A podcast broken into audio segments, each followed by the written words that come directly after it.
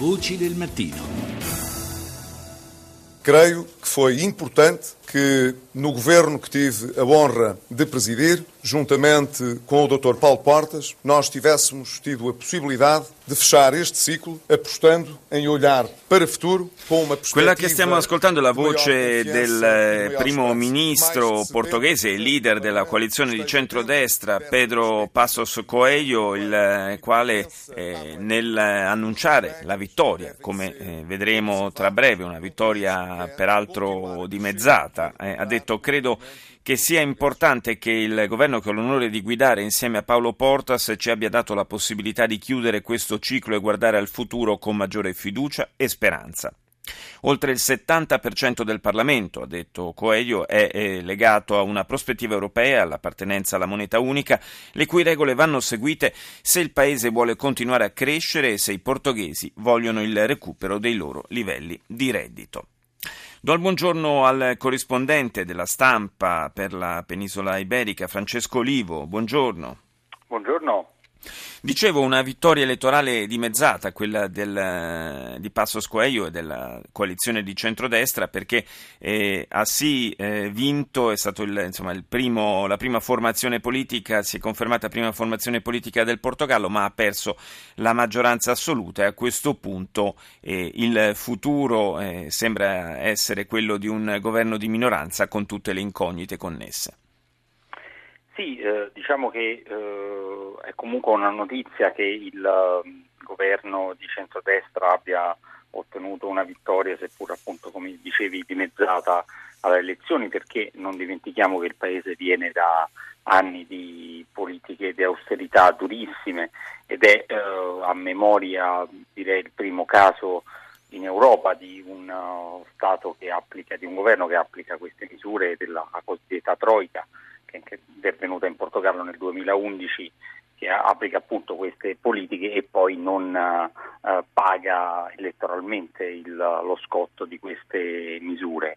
Quindi intanto la prima notizia è che comunque il governo di centrodestra vince abbastanza chiaramente in voti. Eh, poi appunto come dicevi eh, chiaramente si apre una fase di instabilità o comunque di governo meno, meno forte perché manca la maggioranza assoluta. Le strade sono due, quella che, che suggerivi, che è quella più probabile del governo di minoranza e che ogni volta si dovrà andare a cercare in Parlamento eh, una maggioranza per le singole eh, materie, sì. eh, singole leggi da approvare, oppure la grande coalizione che almeno a sentire Uh, i commenti di ieri sera sembra piuttosto remota come ipotesi. Sì, alla, un'apertura in questo senso è stata fatta anche da, dal Premier uscente, ma le, le risposte sono state eh, negative da parte degli interlocutori potenziali, tra cui il Partito Socialista che certamente ha affrontato queste elezioni in una situazione eh, non facilissima, avendo il, l'ex eh, leader socialista, ex Premier eh, Socrates praticamente appena uscito di galera sostanzialmente. Sì, no, ancora ai domiciliari veramente. Sì, infatti, infatti. Quindi sì, sicuramente è stato, adesso è una storia di un anno fa, peraltro eh, ci sono molte polemiche nel paese perché eh, non è stata ancora formalizzata l'accusa, eh, a, non c'è stato rinvio a giudizio diremo noi. Uh, per, uh, per, Socrate e quindi il sospetto un po' che si hanno avuto molti socialisti, ma in generale nel paese che si è avuto è che il governo abbia voluto un po' tenere lì Socrate sulla mh, graticola senza uh, poi passare a un processo concreto che magari farebbe emergere la debolezza dell'accusa. Questa ovviamente è la posizione dei socialisti, però è, ed è vero che, che, i socialisti hanno giocato in difesa un po' per Socrates, un po' per mh, diciamo che il tema della, della campagna è stata uh, l'austerità, come ovvio. Uh, e se il Partito Socialista ha uh, criticato le misure più dure attuate dalla Troica e dal governo di centrodestra, che le ha attuate con un certo entusiasmo, che ha, entusiasmo diciamo convinzione. Sì.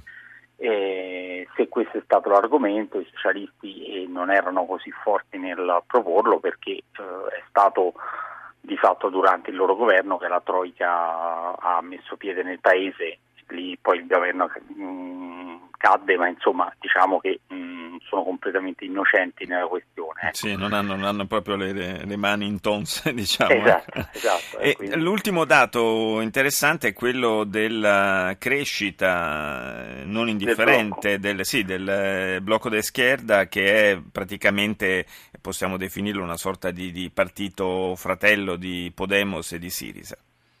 Sì, eh, diciamo che più di Siriza che di Podemos, almeno come la vedo io. Intanto perché Podemos è un partito che nasce due, un anno e mezzo fa, anni, meno di due anni fa, mentre il blocco mi pare che sia del 99, vado a memoria, ma insomma sicuramente molto più eh, antico. Eh, ricorda più Siriza perché è, eh, non nasce dai movimenti come Podemos, dai movimenti dell'internato in quel caso, ma nasce dall'insieme di tante piccole formazioni eh, della sinistra estrema, eh, come dire, mh, scomoda nel trovarsi all'interno di un partito comunista così ortodosso come quello portoghese che ricorda quello greco e quindi un partito mh, insomma, leninista, un partito un po' fuori dal tempo. Diciamo. Grazie, eh, grazie Francesco Olivo, corrispondente della stampa, grazie.